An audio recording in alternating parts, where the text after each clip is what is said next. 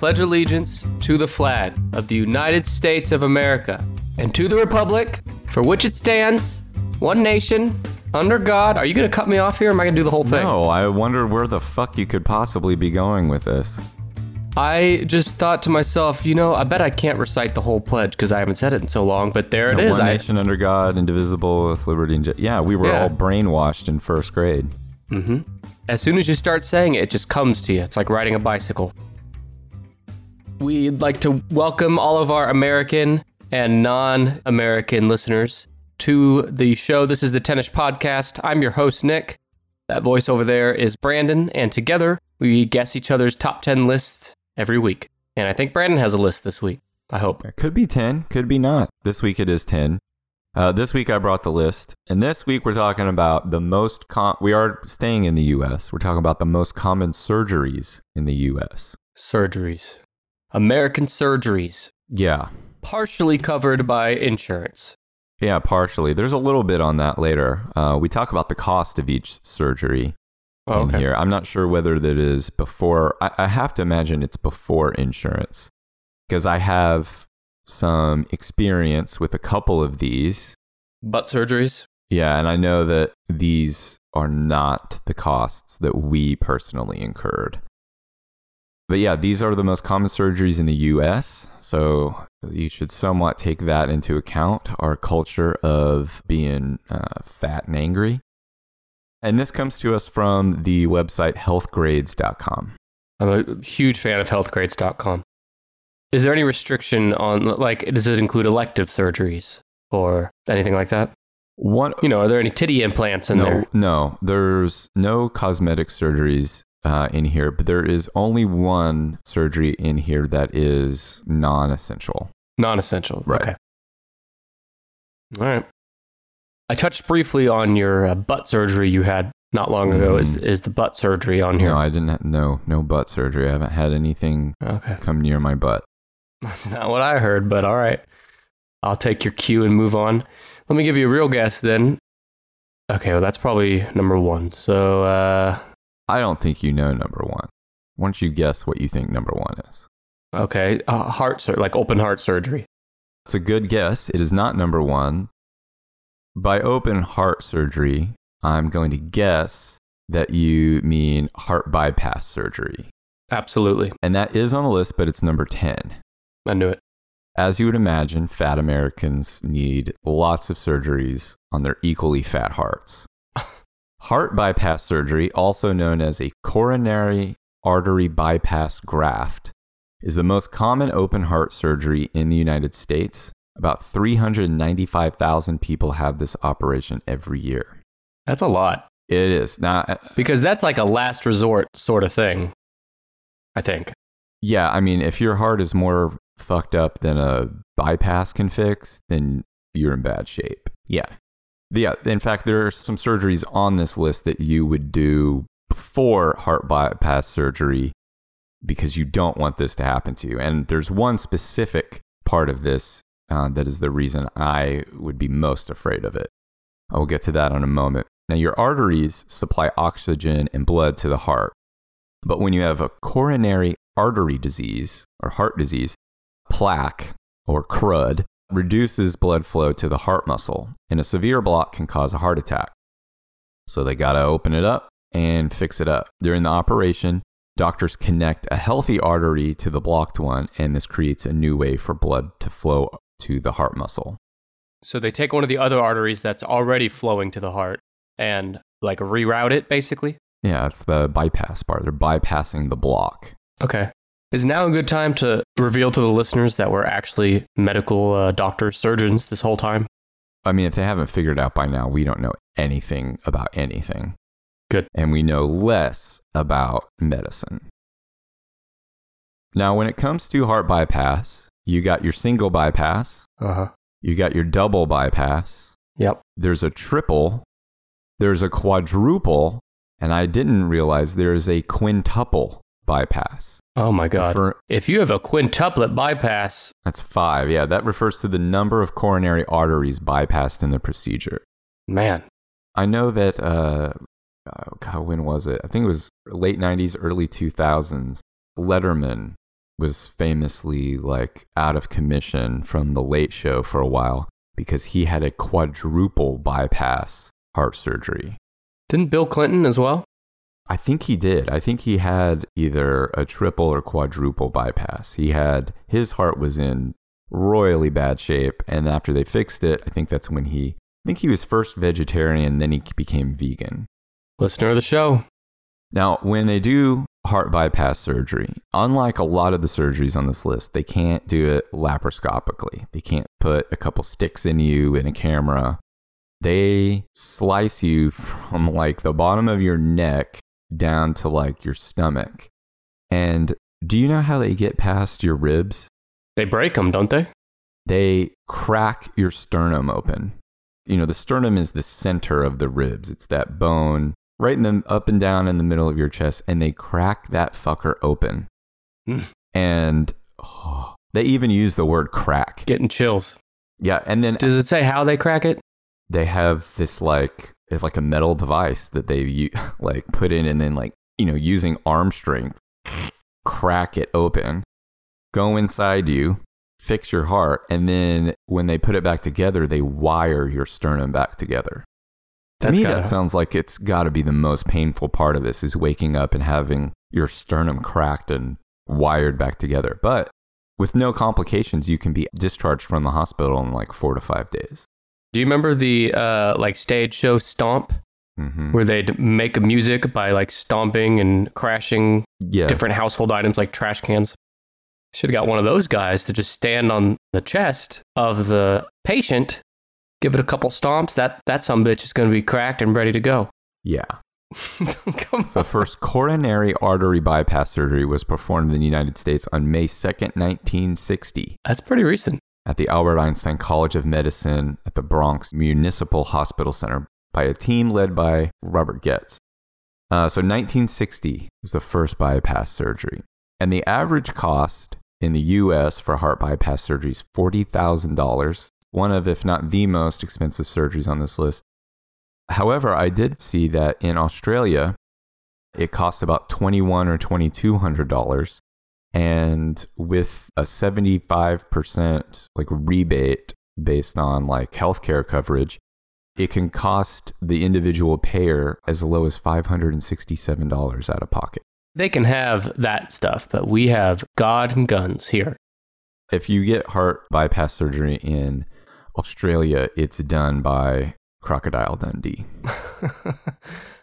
Brandon, would you volunteer to be the first patient of heart bypass surgery in 1960? No. That's what amazes me about medicine. There had to be a first person for all this stuff. someone desperate. I guess if I was desperate, sure, but so that's number 10, heart bypass surgery. Okay. There's a couple other things related to the heart on here too. Oh, really? Okay. What do you call that? A stent? A heart stent? Okay. Is that a thing? Yes, a stent procedure is number 7 on the list. Okay. Can be related to the heart, is often related to the heart. A stent procedure is closely related to another one uh, that I'm going to have you guess next. Some people who have this other procedure also have a stent put inside their artery. A stent, for those who don't know, and I wasn't sure, is a wire mesh tube. It's kind of like an interior support to help keep an artery open. It also reduces the chance that a patient will have another blockage in that artery. Doctors do uh, about 454,000 of stent procedures each year, uh, each of those costing about $18,000. Fucking ridiculous. This shit keeps people alive. Oh, by the way, so if you can't pay this, you're dead. Sorry. I don't think it's that you can't pay it, you're dead. I think it's that you get it done and then you're just in debt and you wish you were dead. Yes. Several doctors have been credited with the creation of the stent, but the first FDA approved stent in the USA was created by Richard Schatz and his coworkers. It was named the Palmaz-Schatz stent and it was developed in 1987. You said that's FDA approved? Mm hmm But the FDA will just approve any old thing. We've seen that, huh? Am I right? Evidently. So, a stent procedure is also done as part of or in addition to another often heart related surgery that is on this list. Heart. It's a surgery that helps restore blood flow to the heart. Oh, uh, pacemaker? No. Pacemaker That's keeps your heart thing. beating regularly. Yeah. So this gets more blood to the heart. Yeah. It's minimally invasive as, as far as cutting you open. It's usually done with a catheter that contains a balloon on the end. I mean, I'm sure I know it, but I've drawn a blank. Angioplasty. yeah, that angioplasty. Angioplasty is number six on the list, just ahead of stent procedure. Okay. Like I mentioned, the stent is usually done at the same time as the angioplasty. So the angioplasty, also referred to as PCI, a percutaneous coronary intervention, is a procedure to Yeah. open See, that's what I know it as. That's what I was trying to think is of. a procedure to open coronary arteries clogged with plaque. These are the arteries that supply blood to the heart muscle. So they stick a catheter in there that has a balloon on the end, and they blow up the balloon once it's in the artery. It opens it up a little bit. After it's open, they can also, if needed, put a stent in there to keep it open. okay, but if they don't put the stent in, will it slowly close back again over time? I would assume so. I'm all, I also feel like, is there no risk, like when you put the balloon in there and blow it up, Just throw a stent in there. shake some of that plaque loose and like start fucking plaque flowing around in your heart and all kinds of shit? That seems dangerous. But again, we are not doctors, Brandon. To loose the gunk inside you? Well, doctors are confident enough to do about 500,000 angioplasties every year. As I mentioned before, these restore blood flow to the heart, it eases chest pain, and reduces the risk of heart attack.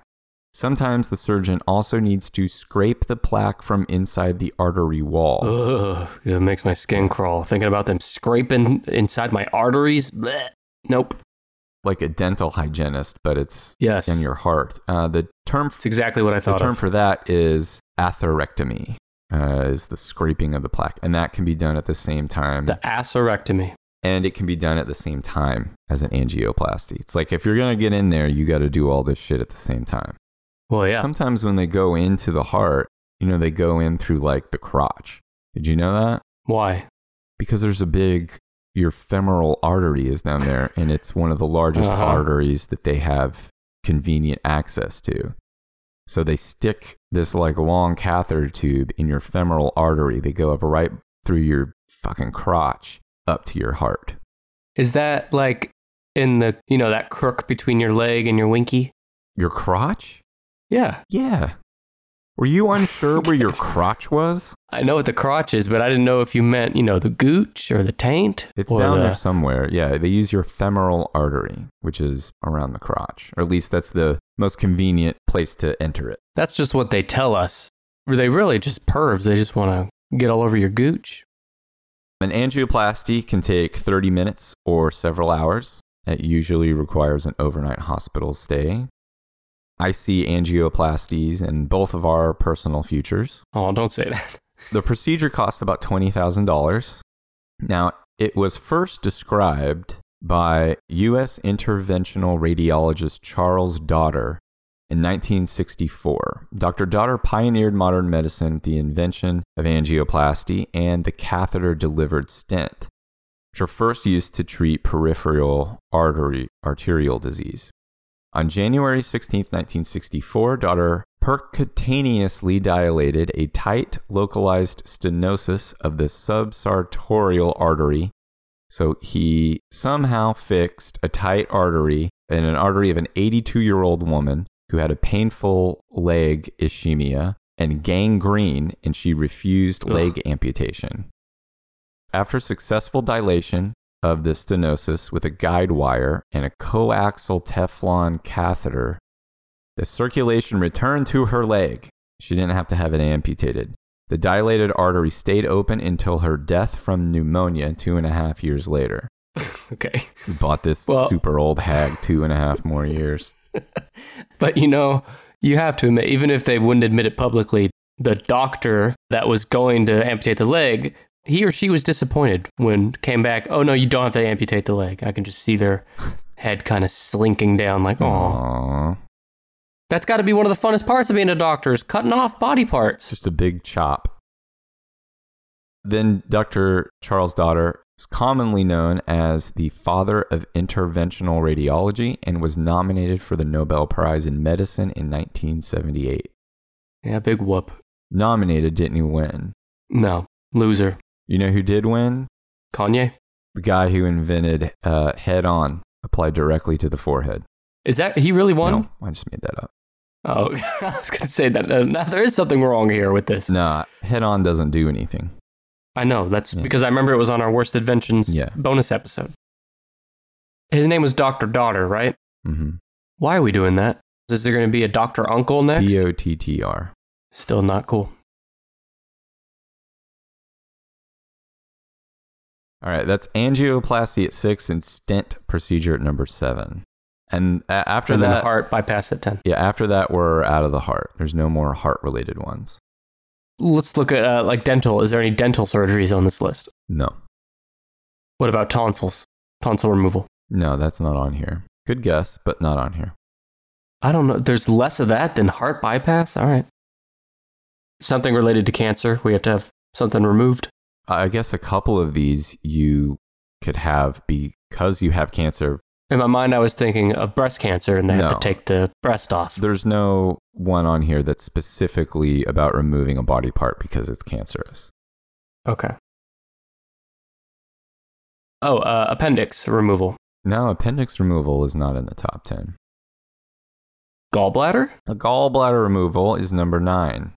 Oh, I'm surprised that's higher than appendix. It is a fairly common one, uh, as I personally found out recently. A gallbladder removal, aka cholecystectomy, Sure. is bestowed upon 460,000 lucky U.S. residents every year. Now, your gallbladder is a small organ under the liver, and this little fucker stores a fluid called bile, which helps digest fat. Hmm. Some people develop gallstones, which are small formations that can block the flow of bile to other organs. And the usual way to treat gallstones is just to remove the gallbladder. Ugh. I don't like it. I don't like the idea of removing organs. And I know it's common and people do it, like you, hmm but it's still icky. It's icky. I don't like it. I did it more as a, a body modification type thing. Right. I was afraid to pierce my ears and I was afraid to get like a stud in my nose or anything. So I just asked, can you pull out my gallbladder? It's a uh, fashion statement in a way. I understand. Wanted to be more punk. Well, plus you wanted to lose some weight. Took out a few pounds, maybe. Yeah, uh, getting fucking royally sick for months is a great way to drop a few pounds. Uh, the surgeon can usually do this procedure with a laparoscope through several small incisions, which is accurate. I got four small incisions on my abdomen where they put their sticks in there and rooted around till they found a gallbladder and then ripped it out. Hmm. The cost for gallbladder removal can range from $24,000 for laparoscopic surgery to more than $32,000 for open surgery. So, if for whatever reason they can't do it laparoscopically, or if they start doing it that way and they have trouble and they got to open you up, when they open you up, they might as well like remove your wallet as well because the cost starts climbing. It's a wallet removal surgery. the first successful cholecystectomy, first successful gallbladder removal. hmm Take a wild guess what year this was. So they did the first heart bypass in 1960. Yeah, wait, let me give you some clues. Okay. It was done by a doctor named Karl uh, Langenbuch, which is a German name. Uh, he did it at the Lazarus Hospital in Berlin on July 15th in this year. It's uh, during World War II, Earlier. World War One. Earlier. Oh, uh, 1800s. 1882. Oh, fuck that. How do they even know what the gallbladder is? I don't in, know. in 1882. How do they even know what it does or why? They maybe didn't. They were maybe just like, let's rip this ugly thing out. I think this might be bothering them. I mean, the liver's right there on top of it. Wouldn't you get take the liver out first? the symptoms would be are very different from like trouble with the liver and trouble with the gallbladder. Oh, I understand that, but this is 1880s. They don't fucking know. I have a chance to to uh, to save some lives here. So here's how you know if your gallbladder is all fucked up. It hurts in the upper right quadrant of your abdomen, possibly hurting all the way through to your back. You feel bloated and full all the time. You can barely eat because you feel full like immediately, like after the first bite. In my case, you fucking throw up all the time. I didn't have gallstones. There were no stones in mine. You can also just have your gallbladder just like it's just called like a fucked up gallbladder. That's what they call Your it. shit's not working. Your shit's all fucked up. It's got to come out. Yeah, mine didn't have any uh, little stones in it, but according to the surgeon, it was inflamed when he pulled it out. So when they take out the gallbladder, Mhm. did you get to see it after? No, I was kind of curious, but no, they send it. Uh, they immediately send it off to a lab to be examined, and it's like weighed, and someone who specializes.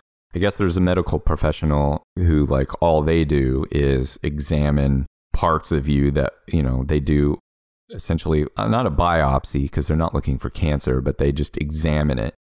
I guess similar to how you would examine an organ in an autopsy. So they're looking for things that are abnormal. They weigh it, they measure it, they look how like if it's been thickened or if it has weird marks on it. And mine was unremarkable except for being inflamed, no stones inside. Your gallbladder could host a podcast too, then. Let me ask you, how would you feel if you found out that when they were examining your gallbladder, Mm-hmm. really they were just back there like licking it and chopping it up, Well, playing with care. I don't care. Okay. You have your way with That's it fine. after it's out of me. Not while it's in you. That would that would be hard. So when where the gallbladder used to be inside your body, Mm-hmm. the things that were connected to it, what do they do? Just kind of like Don't know. uh, sew those off? I guess so. I think they put a McDonald's toy in where it used to be, okay, a Happy Meal toy. great. Gallbladder removal number nine. I'm gonna strongly assume this isn't on here, but I might as well guess since I'm thinking of it. What about uh, like sex change operation? No, nothing related to sex changes on here. Although there are two surgeries here that ha- that involve reproductive organs. Oh, okay. What about well, like childbirth or C-section? Is that considered a surgery? I guess it is, right? C-section is number two. It is the second most common surgery in the U.S. A cesarean section. Almost 1.3 million pregnant women. I like how it specifies pregnant women and not just women who asked for it. 1.3 million pregnant women have their babies by cesarean section, C section, in the United States each year. Uh, women with health issues may plan to have a C section for safety reasons. Others may need a C section if problems develop during pregnancy, like high blood pressure, or a problem might develop during delivery itself. This could involve the position of the baby, placenta, or umbilical cord. yes. A C section costs about $13,000, which is about 4000 more than a vaginal delivery. I think this is the cheapest one we've covered so far, isn't it? Yeah, there's only one on here that's like shockingly cheap, and it'll it'll kind of make you laugh. But yeah, this one's actually a C-section is no joke. I'm actually surprised that this lists it at only thirteen thousand dollars. My wife had two C-sections, not at the same time. Good. They split you. They cut you right the fuck open. Yeah, uh, you're also awake for it. I mean, I, I don't know if, if that's immediately clear to everyone, but in most cases, the woman is awake uh, so that she can you know, enjoy the fact that her child is being born. and I imagine that that adds a bit of thought or complications for the anesthesiologist. You know, to maybe it may be easier to just knock your ass out. It might be more complicated to keep you numb but awake just from my own personal experience being on the other side of a little curtain draped around, you know, draped over my wife's midsection, it's crazy on the other side there. the little glimpses I saw of like fluids and juices, and then I'm not making it up. At some point, they solder some shit back together and smoke comes out of there. See, I think I've said this before, but if I was a woman, I just would never, I, I would never have the balls to have a baby because Yeah. I'm just not, I couldn't do it. I'd be thinking about this shit like on day one of finding out I'm pregnant. I would, for the next nine months, be terrified. Yeah. If I was a woman and I was pregnant, I wouldn't be able to sleep for nine months. I would be terrified the whole time. Same. My whole reason for not getting pregnant wouldn't be that I, you know, can't get, I can't raise this child. I don't, you know, it would be like, I don't want any, I just don't want any part of it. Even without the C section, the, you know, the vaginal birth is still terrifying to me. And this all goes back to Eve eating that damn apple in the Garden of Eden She messed up. because that was the punishment for women. But, you know, if hospitals want to save money on cost and add to their profit, their bottom line when doing surgeries, they got to just start doing heart bypass surgery with no anesthesia too. And they can save Well, cost on that. They give you anesthesia when you're having a C section. They just don't put you, you're not unconscious. Right. Well, I'm saying don't give people anything ever in the hospital. Christ. Just have a bunch of strong, strapping men uh, come hold you down during every surgery. Well, a C section, surgery has been performed at least as far back as 715 BC. Yeah, I believe that. Now, most of these surgeries up until the 19th century were done following the death of the mother, uh, with the baby occasionally surviving. So, this was a last minute effort to save the baby of a dying pregnant woman. Yeah. Descriptions of mothers surviving date back to 1500, with earlier attests to ancient times, including the apocryphal account of Julius Caesar being born by cesarean section, a commonly stated origin of the term. So it is very unlikely that Julius Caesar was actually born by cesarean section uh, because his mother lived, I think, until like 40 years after his birth. So it's unlikely that she had a C-section. Um, is normally done. I'm surprised anyone lived 40 years period back in those days. But also, can you imagine getting a C-section and surviving in the 1500s? Uh, you would be a medical marvel. Oh God. With the introduction of antiseptics and anesthetics in the 1800s, survival of both the mother and the baby increased, was more likely, and then the procedure became significantly more common. There have been a few successful cases of a mother performing a cesarean section on herself. Oh my God. Now, I don't have. Were they at least doctors? I no, I don't have a ton of details on this. This is just very quickly mentioned. The one listed on here is from Inez Ramirez Perez of Mexico, who on March 5th, 2000, took this action. She survived, as did her son, Orlando Ruiz Ramirez. So, Inez Ramirez Perez, I don't know much about you other than that you gave yourself a successful C section and you and your child lived. You are a man among men and women. Well, she's not a man. A woman among men. Yeah, you are. Yes. You're something else, Inez. Well, I'm sure she's listening. Shout out to everyone listening who's given yourself a C-section and survived. I'm going to guess that she did it out of necessity and not like independence, a sense of independence. Yeah. Well, when uh, you know, as you've said before, that eventually in our lifetimes we're going to be living uh, in the after times when we're all we got donkeys and bang. How do you Pots and pans pots and banging around pans. on them. Yeah.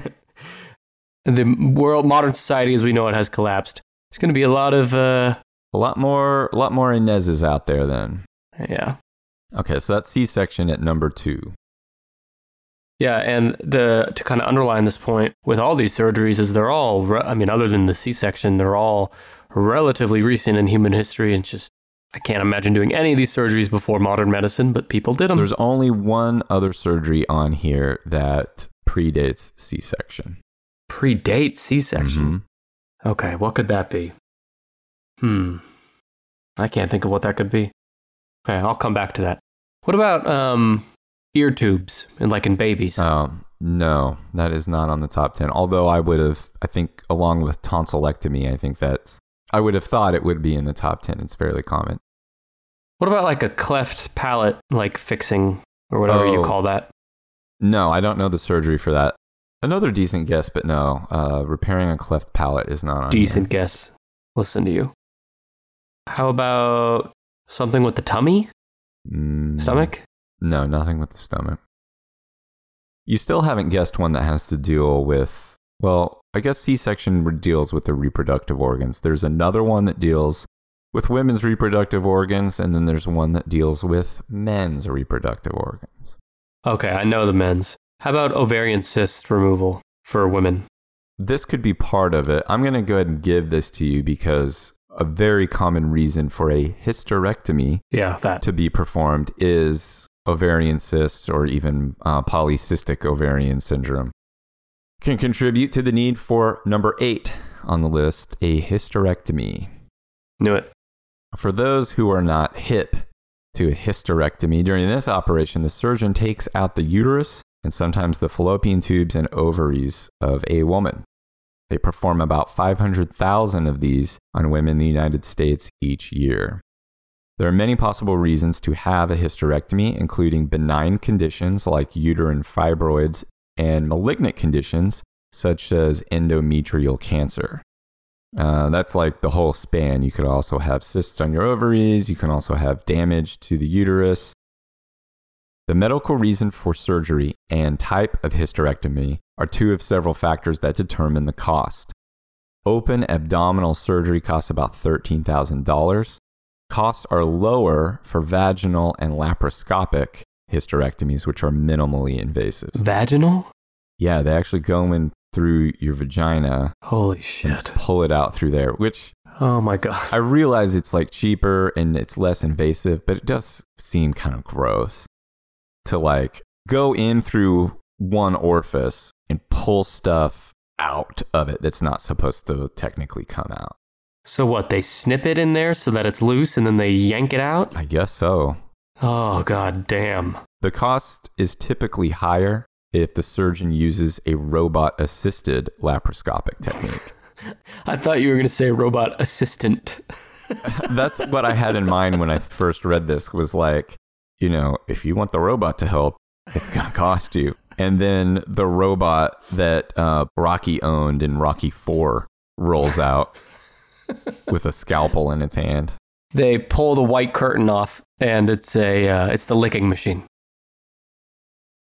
A hysterectomy, as I mentioned, can be performed in different ways. The oldest known technique is vaginal hysterectomy. Ugh. The first planned hysterectomy was performed by Conrad Langenbeck, a Surgeon General of the Hanoverian Army. Mm-hmm. Listen to the show. Uh, I like how ovarian is in the name of his army. Although there are records of vaginal hysterectomy for prolapse going back as far as 50 BC. Ugh. I have to imagine they just got lucky. Because they were rooting around in there and happened Oh, to yeah. accidentally pull out the right thing. The hysterectomy out of the vagina is like the reverse mummification process. Remember they pull the brain out of the nose? Mm-hmm. Oh, yeah, yeah. Yeah. I don't like it. I don't like this. The first abdominal hysterectomy recorded was done by Ephraim McDowell. He performed that procedure in 1809 Ugh. Brandon. for a mother of five uh, who had a large ovarian mass, and he did it on her kitchen table. How does he know she has an ovarian mass? Who the fuck knows? Good guess.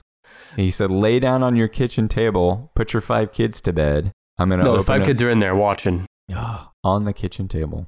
So that's hysterectomy. Mm, the five kids are at the kitchen table eating while she's on the table getting her stomach opened.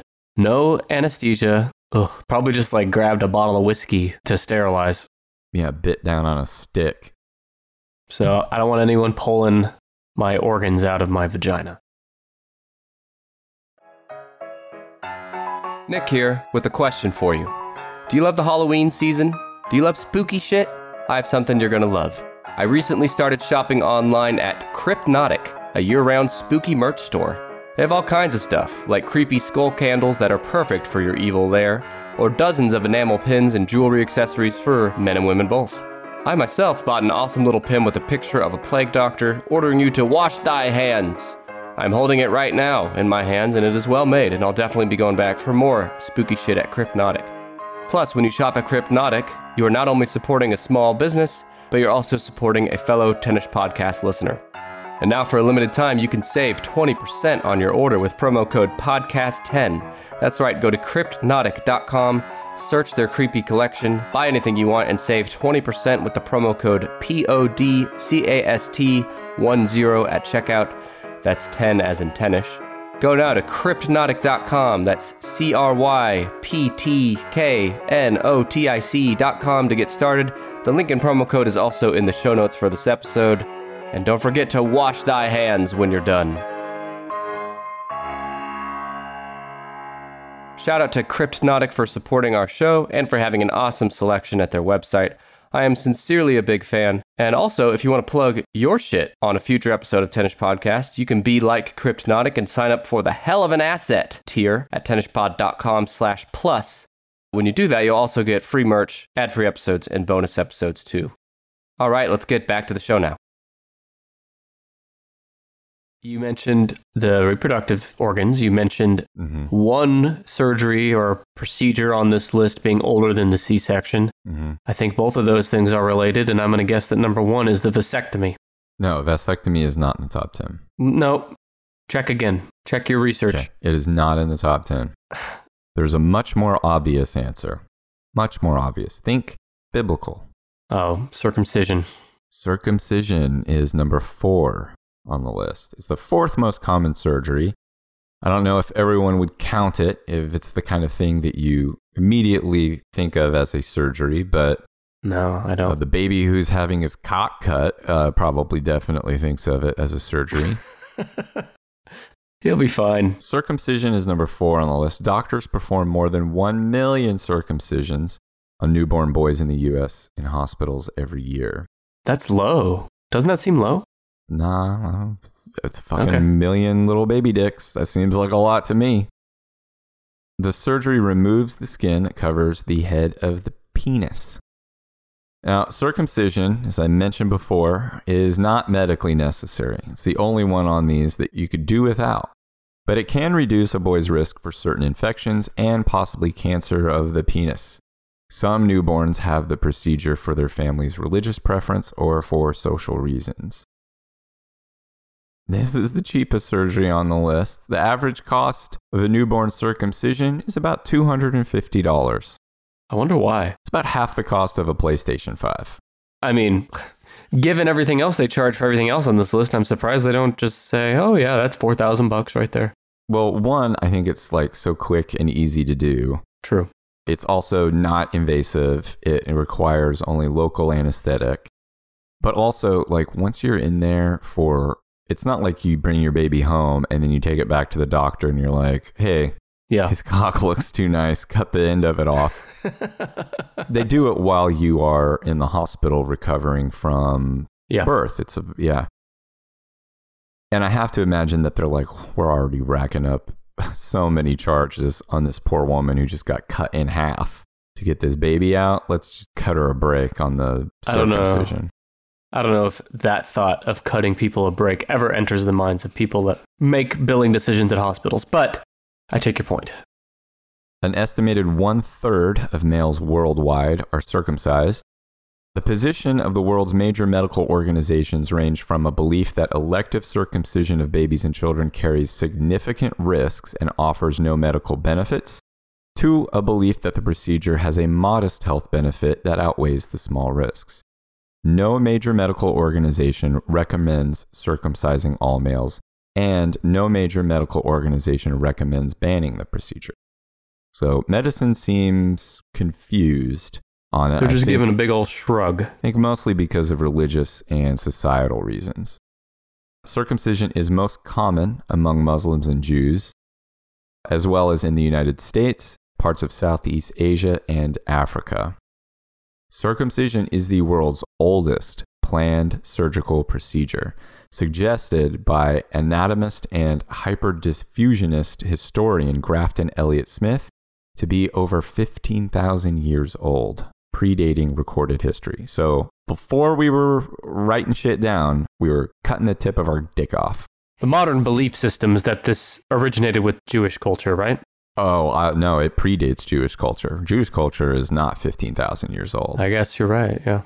Historically, circumcision was sometimes done to the men of conquered armies instead of mutilation or castration. Instead of cutting their dick off or castrating them, which could also also usually be fatal because of bleeding out.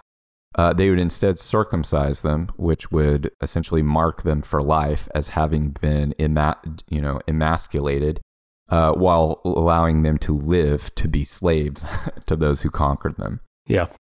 And another historical reference Christopher Columbus reported circumcision being practiced by Native Americans. It was also practiced by the Incas, Aztecs, and Mayans. It probably started among South American tribes as a blood sacrifice or ritual mutilation to test bravery and endurance. So I imagine they're not doing that to babies. they're doing that to That's my question is like how did this devolve into like doing it to babies instead of a man thing? Yeah, I think well, I know it's definitely more a part of the Jewish tradition that it's done to a baby, you know, at a certain like with it's usually within like a week or 10 days of being born. Is that's the bris, right? But yeah, this was done to adult men as a blood sacrifice or a ritual mutilation to test their bravery or endurance, and its use later evolved into a rite of initiation. Humans are weird. Coming up with this weird shit. Yeah. All right, so you only have remaining on the list, you have numbers one, three, and five. And let me give you a little bit of a clue for three and five that I think uh, will help steer you in the right direction. There's a lot of different stuff that you can do to a body. So maybe this will help narrow it down. Numbers three and five both have to do with the structural part of the body, the skeleton, bones, and joints. Huh. And they will both seem fairly obvious once I once I say them. Like uh, oh, uh, like torn ACL or you know knee something. I'm gonna hand that to you uh, because joint repair is not on the list, but joint replacement is on the list. Joint replacement is number three on the list. I had no idea joint. I'm shocked it's so high. Yeah, I had no idea it was so high. More than a million Americans have a joint replacement surgery every year. This includes about 720,000 knee replacements and 330,000 hip replacements. Doctors also do that surgery on other joints like the shoulder and the ankle. The human body is just not very efficient, is it? No, I mean, joint replacement sounds fucking horrendous. I don't personally know anybody who has had a joint replacement, but I mean, just listen to the very simple explanation. During this operation, the surgeon removes the damaged joint Mm-hmm. and replaces it with a new artificial one. The surgeon may replace the entire joint or just part of it. So, like, if your knee needs to be replaced, they remove your whole fucking knee. well, Brandon, yes. That is crazy to me that they're just like, take the whole thing out and put in a fake metal one or plastic one. When they take the knee out, is there like a period of time, even if it's just a few minutes, where there is like No nothing knee. connecting the Yeah. top half of your leg to the bottom half? I would have to imagine so, yeah. It's so gross. That's freaky. Yeah. I never, ever could be any kind of medical professional because even talking about this stuff gives me the willies. Well, I think the solution is because it weirds out people like you and me, we should just not do it anymore. It makes me uncomfortable. People should have to live with the God given joints they're given. People with joint damage, typically due to some form of arthritis, often have this operation, which costs on average uh, between $16,500 and $33,000. That seems, well, I mean, like, I know it's not cheap, but given American healthcare bills, that seems less than I would have thought. Seems kind To of reasonable considering Yeah. how like incredible it is to replace a part on your body with an artificial one and presumably it still works as well as it did before. I don't know. Dr. Stephen S. Hudack, a surgeon based in New York City, Hudack. Hudack, Hudack, H U D A C K, Stephen, Dr. Stephen, a surgeon based in New York City, began animal testing with artificial joints in 1939. wow. By 1948, he was at the New York Orthopedic Hospital, part of Columbia Presbyterian Medical Center, and with funding from the Office of Naval Research, was replacing hip joints in humans. So 1948, God damn. the first hip joint replacements. And I have to assume they were replaced with like fucking galvanized steel left over from World War II. It's hard for me to imagine in the 40s getting a hip replacement that doesn't lead to like infection. They were made with iron, Iron, yeah. Just raw iron. Where they just took a bunch of uh, the dead body hips from millions of carcasses around the world from World War II and Yeah. Frankenstein them together. I mean, maybe this is a stupid question, but I don't mean it from a dead person. Maybe from a dead person, but could you not donate a joint? I don't know. So there's another one that's related to bones. This one, I think, again, it's like it's almost so obvious that it's hard. It's difficult to guess, I think, because it is so kind of obvious. What about Face Off? Like the movie? No, Swapping no faces? bones. Okay. Remember, we're talking about bones. So, like a broken bone. Yeah, that's it. Repairing a broken bone. Broken bone repair is the fifth most common surgery in the U.S. And what the fuck is number one? Well, we will get there. Broken bone repair. There are more than 670,000 surgeries in the United States every year to repair certain types of broken bones. Kind of hard to put a cost on this. It depends on which bone is broken and how badly. For instance, surgery to repair a small wrist bone is about $8,000, whereas fixing a broken hip can cost several thousand dollars more. The type of break and how bad it is also determines whether you need not you need surgery to fix it. Oh, During surgery, a doctor may use screws, metal plates, and rods to keep sections of bones together so they can heal. Glue, tape, string, whatever you have around. Yeah, I know a few people who have like rods, screws, and metal plates in them, and holy shit. I mean, I guess technically, yeah, it fixes it, but it is not a goddamn good time. Well, they're asleep. They don't know what's going on. No, I mean, like after walking around with like a metal rod in your back, Oh, yeah, that sucks, but it sucks less than not being able to walk ever again. Than being broken. Yeah. Maybe so. I feel like we have not perfected broken bone repair as far as the materials that we're doing it with. Don't screw anything into me. Well, then what should they use? I don't know. very- Marshmallows? something gentler, Give me an example. Just one example. like bungee cord. Okay. Exactly. Moving on. All right. Number one, let me steer you in the right direction. It's on the eye. We're steering the listener in the right direction. Because I know I'm just Yeah, sure. pretending to struggle for entertainment. Yeah, I guarantee your next guest is not going to be it. So, Is it cataract removal? ah, you fucker, you did guess it. I got it. Yeah, number one on this list, the most common surgery in the United States is cataract removal. I have to imagine that's because of how many goddamn old people there are. Ah, About 3 million people in the US. Wow. Now, second most common surgery is C section, 1.3 million pregnant women. Cataract removal, about 3 million people in the US have surgery to remove damn. cataracts every year. I guess if you consider you only have one uterus, but you have two eyes, maybe it's twice as likely. You know, you need you got I don't know. I just. It's common among older people.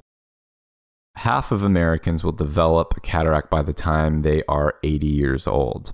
This body fucking sucks. Have we underlined that enough? Why does everything start breaking down like the minute you're born? We're not supposed to live past the age of like 50 or 60.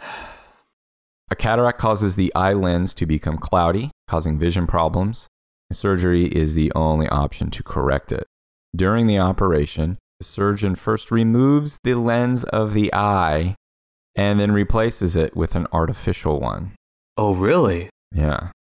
I didn't know they did that. I thought they just like unscrewed the cataract from the eye Yeah, I thought and they like scraped it off or something. No, they give you an artificial lens. artificial lens. And this one's pretty cheap. This one costs between two thousand three hundred and three thousand dollars. You know, I should have guessed LASIK eye surgery. Not that it's on the list, but it would have been a good guess. I, yeah, I would have thought that would be a good guess too. Cataracts cause half of all cases of blindness and thirty-three percent of visual impairment worldwide. Man, Now, cataracts are most commonly due to aging, but may also occur due to trauma or radiation exposure. They may be present from birth or occur following eye surgery for other problems. Risk factors include diabetes, long-standing use of corticosteroid medication, smoking tobacco, prolonged exposure to sunlight, and alcohol. did you say two to three thousand dollars for this? Mm-hmm. That includes the doctor's time, the tools and equipment to do it, and an artificial eye. a artificial lens. But yeah, that's I think that's a Whatever. I think that's probably the best bargain on here. I mean, technically the best bargain would be the circumcision, but since that's just cutting off the tip of your cock rather than fixing your fucked up eye, I think this is the better deal. When was this surgery invented? Do you know? I don't. I did not. I did not grab that piece of information Because I wonder how they were getting rid of cataracts, you know, back in like, you just went blind. I mean, I guess. Yeah, you were just old and blind. Now, I'm glad that this is the last one to guess because this is the only item on this list for which I have a bad joke for. Ah, Uh, this is a bad joke that comes from actually from season one of The Sopranos. It was told by Uncle Junior Soprano and it has to do with cataracts. Are you ready for my cataract joke? oh, it's season two. I just saw this episode like last week. Yeah. It's such I'm a watching The Sopranos like literally right now. I'm in season two. I just saw this joke. I know the joke. Go ahead. Okay, and keep in mind, I'm paraphrasing Uncle June from Sopranos. This isn't my this isn't my joke. Chinaman goes to the doctor. The doctor says, Uh-huh. "You have a cataract." Chinese guy says, "No, I drive a Lincoln Continental." We do not condone this joke. Uh, but as soon as I saw cataract was number one, I thought of that. I thought of his stupid ass joke. I was like, ah, it's going in my notes. Yeah. All right, so those were the most common surgeries in the US. Again, I'll run through that top 10. Number 10 was heart bypass surgery. Number 9, gallbladder removal. Number 8, hysterectomy. Number 7, stent procedure. And then its brother, number 6, angioplasty. Number 5, broken bone repair. Number 4, circumcision. Number 3, joint replacement. Number 2, C section. And number 1, most common surgery in the US, cataract removal. Is a root canal a surgery? I don't think so. I think it's a dental procedure. Well, I disagree with this list. Okay. Take it up with healthgrades.com because it's too late now. Well, Brandon, you've had what? One of these so far? Well, two. The gallbladder? What's the other one? Oh, Well, circumcision. Yeah. Yeah. Spoiler alert, I don't have the tip on my wiener. And was that also a fashion statement, just like the gallbladder removal? Yeah, I got it done when I was 25. okay. Well, by the time we are old, aging men on the podcast convention circuit, we're going to probably have seven or eight of these done by then, right? Hopefully. Yeah. Well, I hope you people will allow me to perform one more surgery on you, and that is reminding you of something new on our website. I often get asked by listeners, especially new listeners, which episode is the best place to start in going through our massive backlog of 155 episodes and counting. Well, I have an answer for that now. Go to tennispod.com slash episode dash guide and you will find all 155 plus of our episodes curated into playlists based on category. For example, we have a playlist for true crime, history, food, death, animals, maybe surgeries now, and dozens more. It's the easiest way to find the next best episode of Tennis Podcast, and we even have a list of the other podcasts me and Brandon have been a guest on. One more thing this page has is it includes our 10 most essential episodes, which is a curated list of 10 episodes based on our own personal favorites, listener favorites, and download data. Just go to tennispod.com slash episode dash guide to start your next tennis adventure. The end of it, your voice went up like you were having a procedure done on you. I, I was getting my uh, organs pulled out via my vagina. Do you have any podcast reviews to close us out with? Yeah, I have two quick podcast reviews to close us out. The first one is from Ditching the Spotlight on Apple Podcast.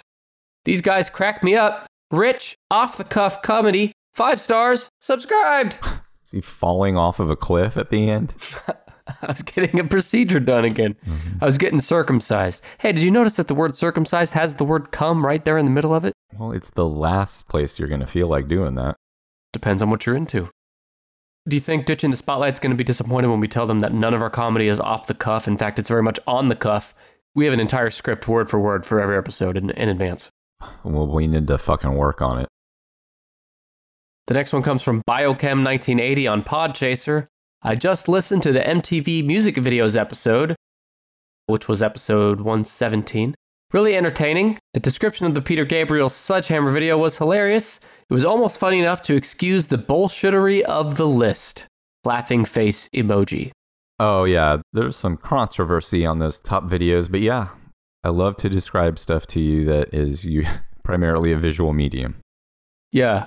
Thank you for those reviews. And it's important to remember with MTV music videos and other episodes, the beauty of this show is we don't come up with the list. We just report the facts. That's right. So take it up with MTV.